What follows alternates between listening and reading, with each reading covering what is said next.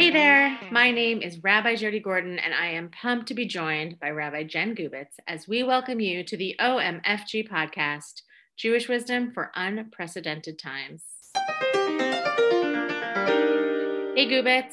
Hey, Jody. OMFG, what a fabulous four letter word. These letters express so much in so little time.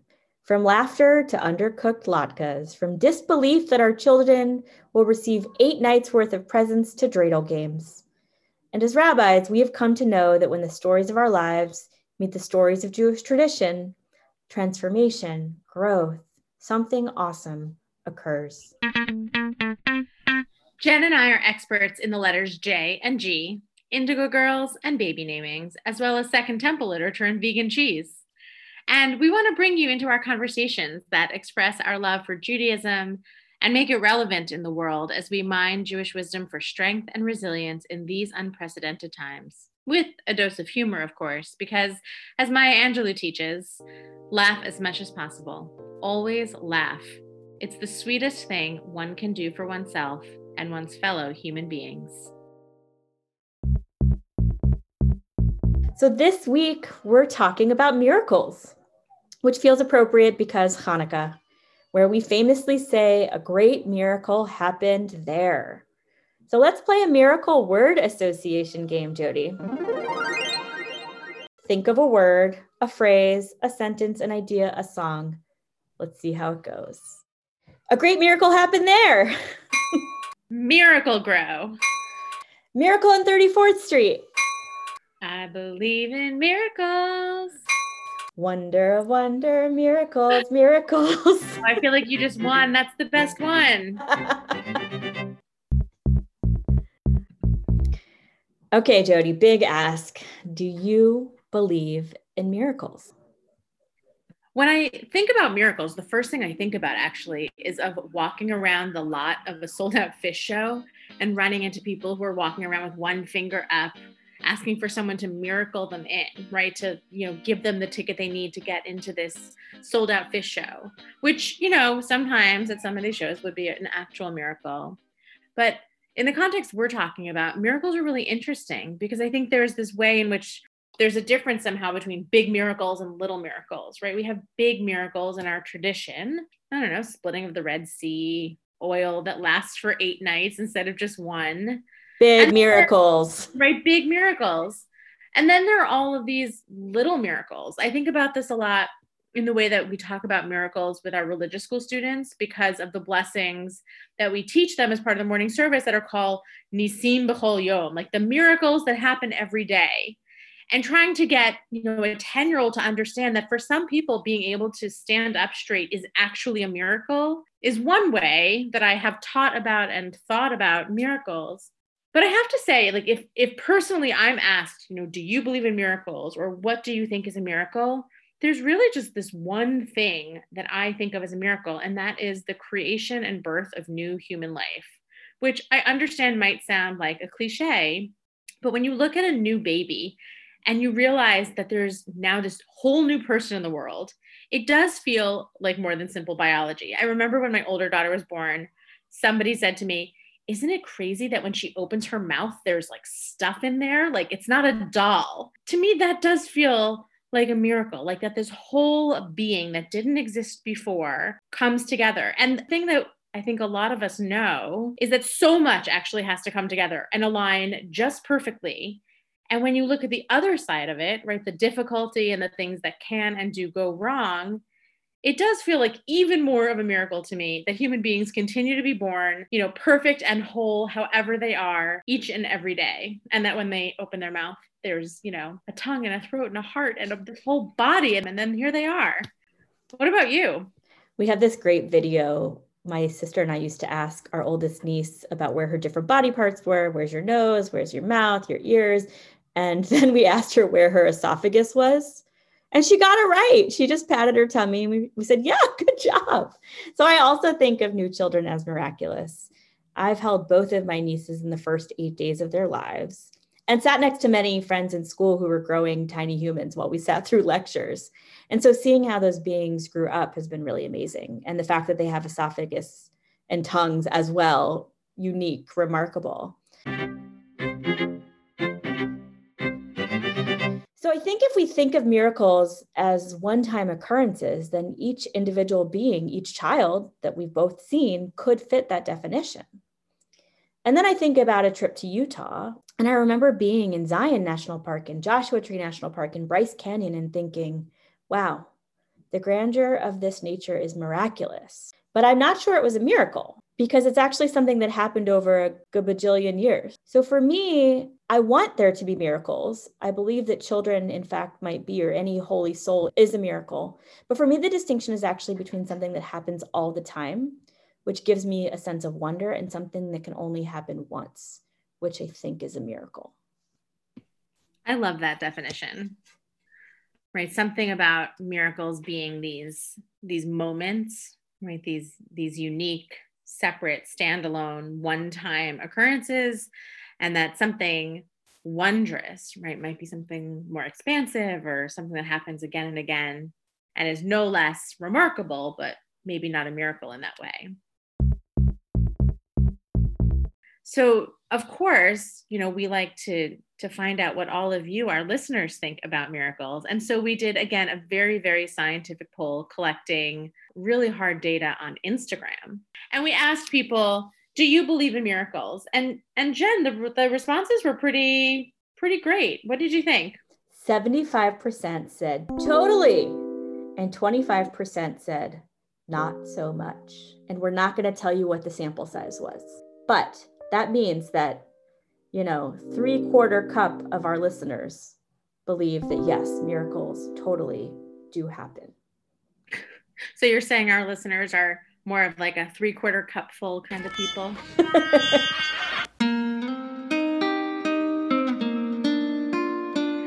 so the other question we asked was to help us finish the sentence miracles are blank. And the two possibilities well, there were three, but nobody chose the third one. So the two possibilities that people really selected between was miracles are A, supernatural, something done by God or a higher power, or B, a human made concept to explain extraordinary things. And of our, again, huge sample size, tons of data, we again had a, a majority voting for miracles as a human made concept to explain extraordinary things. So 70% agreed with that, and 30% felt that it's supernatural. And surprisingly, 0% said BS, not a thing. So, what does that mean? Yes, people believe in miracles, believe that they exist. But yes, also that they're a human made concept to explain extraordinary things. What does that mean? Well, you know, when I often look for wisdom, I often go to my favorite rabbi, Anne Lamott, who, if our listeners aren't catching the irony there, Anne Lamott is actually this not only incredible writer, but she's a Christian thinker. And she does have a lot to say about miracles. But she had this one piece that I brought with me today because it felt it felt germane to our conversation. So Anne Lamott writes about miracles, and she's talking about a time where she feels like her family received the miracle that they had been working for and praying for and really looking for. And she writes, you know, if I were God or God's West Coast rep, I would have a much more organized and predictable system. That's all I'm saying. Miracles aren't the same as nitrous oxide, which would be so great if you ask me. But no, and here's the best part, listeners. This is Anne Lamott's wisdom here. Miracles means grace must have tiptoed sneakily into the picture while you were busy with your clipboard making lists and writing down all your good ideas on how to save, rescue, and fix everyone. Miracles, even little brown paper bag miracles, are when you absolutely could not have gotten to where you are now from where you were, but it may come at a cost and this is the thing about you know the the two choices that we offered our listeners you know are miracles something that come from god or higher power or are they this human made concept to explain extraordinary things i love the piece she says where miracles mean that grace tiptoed in while you were busy with your clipboard making lists because you were still busy with your clipboard making lists. I mean i think that is something about miracles where there has to be an openness to it or some sort of preparation, readiness, willingness for the circumstances to align in order for that miracle to occur, even if we believe that there's something we call grace, which maybe we'll save grace for another episode, right? But that there's something else that happens, some sort of alchemy that happens while we're doing the busy work of making a particular dream come true.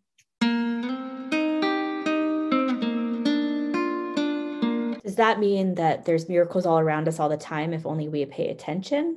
It's funny you say that. I was I was looking on my bookshelf earlier today and I came across a book that it turns out I was gifted by the Rabbi George B. Lieberman Religious School in 1996. Gifted or borrowed permanently? There's a nameplate in it. I believe this must have, if this was 1996, this must have been a gift to me for my confirmation and it's called The Book of Miracles, a young person's guide to Jewish spirituality by the incredible Rabbi Lawrence Kushner. And so I took a quick look at this book, which I've been, you know, schlepping around for the past 24 years. And there is this piece, I think, somewhere, somewhere in like the ether of Jewish thought that does say actually miracles are all around you because the way this whole book is structured was that if you open your eyes and you open your ears and you open your heart, right? And those are, I think, his three sort of sections that you actually might notice things in your life that should be categorized as maybe miracles, as maybe something else, but that in some way, like that is Jewish spirituality, right? Is noticing, is being open to the possibility and having your eyes and your heart and your ears open to be able to see, hear, receive, and feel all of these things. We have this seeing, hearing idea of noticing around us um, the miracles in our lives there's certainly gratitude implicit in that. And it's very personal, though, right? So, I mean, I see your kids and they're beautiful creatures to me, right? And I see my nieces and they're really beautiful creatures to me because they're really they're related to me and they feel deeply personal. And I think we each look at our own little miracles through a deeply personal lens. And so I'm curious about the communal sense of miracles and how has Judaism determined as a community what is a miracle throughout Jewish memory and history. I did a little bit of research. It involved finding a binder from five years ago when I had the chance to study at Hadar in New York City, where Jason Rubenstein did a beautiful teaching on miracles in the Jewish tradition. And what I relearned is that in the Jewish tradition, miracles are often defined, or actually usually defined, by being something that deviates from nature right? That was one like really prominent stream of thought our tradition. And actually, there's some wild stories in the Talmud, Jen, about what constitutes a miracle. So here are some of my favorites. A guy is walking along, a lion fell upon him, and he was saved. Miracle. The next that's one. Legit, yeah. I mean, that's a good one. I mean, if a lion fell upon me, either like literally or, you know, literally, I think is, you know, it's a miracle a man is walking through a valley and runs out of water, but miracle, a spring appears and he drinks. That one feels pretty legit, maybe not as wild, but the last one is my favorite. There's a story of a guy who's walking through a busy market and a crazed camel falls upon him. So, first of all, I don't know what is going on in the Second Temple period, but we've got like literally crazy wild animals just falling upon people fairly often, it seems, right? But a crazed camel falls upon him. But then here's the best part a wall collapses and the guy can hide in the rubble of the collapsed wall, thereby escaping being harmed by this crazed camel. And that is a miracle. So we have these quite literally wild stories embedded in our tradition, right? Lions and oases that appear out of nowhere, and crazy camels and collapsed walls. lions and camels and springs. Oh my. and the rabbis come to say that when these totally outrageous, out of the order things happen, we have to do something. And the thing that we have to do is we have to say a blessing. And the blessing that they give in this set of stories about the lion and the spring and the camel and the wall is Baruch she'asali nes b'makom hazeh. Blessed is the one who did a miracle for me in this place. When I was 16 on my NFTY Israel trip, my two friends, Jessica and I think John, got on a camel, and then the camel just took off running. just like off into the sunset, kind of like the end of Looney Tunes. You know what? John might not have been on that camel, but Jessica definitely was. And she she fell off ultimately. The miracle was that she fell off and only broke her wrist. Blessed is the one who has created for me a miracle in this place in the Negev. With a crazed desert. camel. With a crazed camel. Exactly. Exactly. I love also that it's like in this place. Something amazing has happened in this place. And we actually see that in that statement that we say about Hanukkah. A great miracle happened there, is what our dreidels say, Nes Gadol Hayasham, for those of us living in the diaspora. But if you're in Israel, your dreidel says, Nes Gadol Hayapo, a great miracle happened here. And if you're in Jerusalem, you can really just point at the old city directly where you it have was. to say anything. You, you don't walk around and be like, miracle. so so we say that blessing and we also when we bless for hanukkah for the candles sha'asanisim lavotenu li'imotenu bayamim hahem lazman hazeh there was a great miracle that was done for our ancestors. But what's interesting about it is Bayamim Hahem Lazman Hazeh. We say in this moment back then. And something about that text actually allows us to relive the miracle right then. So every time we celebrate Hanukkah and light the Hanukkah menorah, the Chanukiah, we're reenacting a miracle. We're reenacting this great miracle of the oil that was supposed to last for one day that lasted for eight. So there's something there about time and place, right? We already said, you know, this blessing that the rabbis offer for the crazed camels, right? She'asali nes b'makom hazeh, who made a miracle for me here in this place. And then we think about the Hanukkah candle blessings, right? She'asa nisim lavotenu uliimotenu bayamim hahem vazman hazeh, right? Who, who did miracles for our ancestors back in that time and again in this time. And then, so we've got time and place, which I love. And then I'm thinking about this connection between Hanukkah and Purim, which for one thing is that we insert those, we insert this other blessing, right, around around Nisim, around miracles, right? We sing Al Hanisim, right? We thank you for the miracles, for the redemption, for the mighty deeds and the saving acts. So there's this whole really complicated and interesting thing about the way we talk about miracles where somehow it feels like we are trying to isolate something very specific as the miracle because there's the miracle and there's the redemption and there's the mighty deeds and there's the saving act, right? All these other things that we attribute to God. But the tradition is pretty specific about what's the miracle and what's not the miracle. For Hanukkah, the miracle is the oil, right? The oil is the miracle and the fact that Judah Maccabee, that little scrappy guy and his band of brothers, they overcome the Greek army, right? That's not necessarily the miracle. The oil is the miracle. We acknowledge everything else is extraordinary and mighty and redemptive and all these other things, but we're meant to hone in on what's the miracle. So, Jody, as you said, the miracle of Hanukkah, according to Al Hanisim, is the oil. But what else could be the miracle of Hanukkah? There's texts that talk about Judith, who cuts off the head of Holofernes after she gives him salty cheese and gets him drunk. She cuts off his head. What's the miracle of Hanukkah? The women, the power of women. And then David Hartman actually says, I'm going to read what he says precisely. In considering the miracle of the cruse of oil, our rabbis asked why the holiday of Hanukkah was celebrated for eight days rather than for seven days. Since there was, by all accounts, sufficient oil for one day, only seven of the eight days of burning may be designated as miraculous days. Though several ingenious explanations were offered, what strikes me, Hartman says, as being the miraculous feature of the initial day was the community's willingness to light the lamp in spite of the fact that its anticipated period of burning was short lived. The miracle of the first day was expressed in the community's willingness to light a small cruse of oil without reasonable assurance that their efforts would be sufficient to complete the rededication of the temple. Hanukkah celebrates the miracle expressed by those who lit the lamp, and not only the miracle of the lamp's continued burning for eight days. So, what is the miracle of Hanukkah? It's communal hope. I love that. That actually feels, in some ways, like maybe that should be the headline of Hanukkah 5781.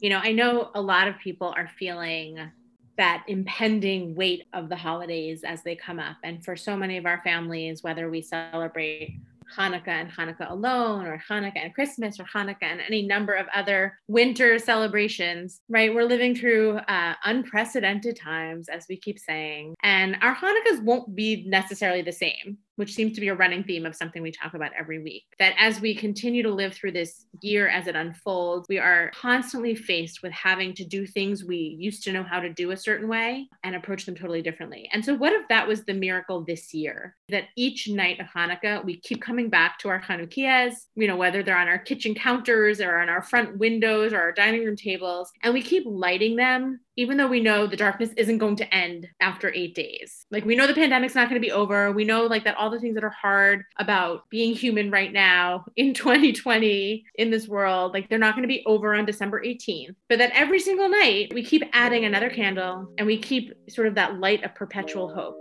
I mean, to quote the famous Kevin McAllister in Home Alone, right? This is the season of perpetual hope. Yeah, I think a lot of people could throw their hands up and say, why bother this year? Why bother? But if we want to be like the folks of yore in the days of yore and light anyways that is what it means to be human right now is in spite of the darkness to continue to create light. That's a running theme for us. That is a running theme. You know the other thing i love about that hartman teaching right is that it's actually the the other seven days that were the miracle because or the first day only that's the miracle whichever way you look at it is i also picture this vision or this image that we create of Judah Maccabee. And it's not like once they, you know, took over the temple and they found that single cruse of oil, they had a chance to, I don't know, take a nap and take a shower and eat a good meal and like clean themselves up a little. Like they were still, they had just fought a war. Like things were presumably still not great for them in that moment right there isn't like a, a set break where everyone goes home to like then get ready this was imminent and this was something they did even with battle scars, even tired and hungry and a little bit beaten down by the experience, that they still go kindle the light. And so I'm thinking about people who, you know, for me, my current experience, right? We have little children at home. My house is sort of constantly a mess. My Hanukkahs are beautiful, and God willing, we'll clean off the kitchen table. But Hanukkah might not look perfect this year, and we don't look perfect. Not that we ever do, we in the sort of the general sense. Right? What does it mean to come to Hanukkah sort of as we are, a little beaten down by the year, maybe, a little battle scarred, but still willing to light the lights? JG Guide to Hanukkah. Some real essential truths that we want to make sure everyone knows before they really dig into this festival of light. First, Jody, most important sufganiyot donut flavor. Okay, I live in a place where I don't have access to lots of fancy artisanal donuts. And so, if you are like me and short of making them yourself, Dunkin' Donuts is your only option, I'm gonna go for the chocolate cream pill donut. It's just what we gotta do. If you want to be a purist, you can get the jelly. It's fine, but chocolate cream filled. Sorry that you live in a donut desert, Jody. Jen, important question. First, what kind of latkes are we making this year? And then follow up question, what are we putting on them? So there's the purist, just the straight potato with some knuckle blood in them. Delish. There's the Trader Joe's version. I do like a sweet potato latke. I do like it when there's a chive experience or some really mm-hmm. wonderful seasoning. The more oil, the better. And as far as toppings go, applesauce. And here's why lactose intolerance. Noted. Okay, I have two things to say about latkes. The first is that last night I found a recipe for dill pickle latkes with an everything bagel ranch dip, and I'm definitely making them. That sounds delicious.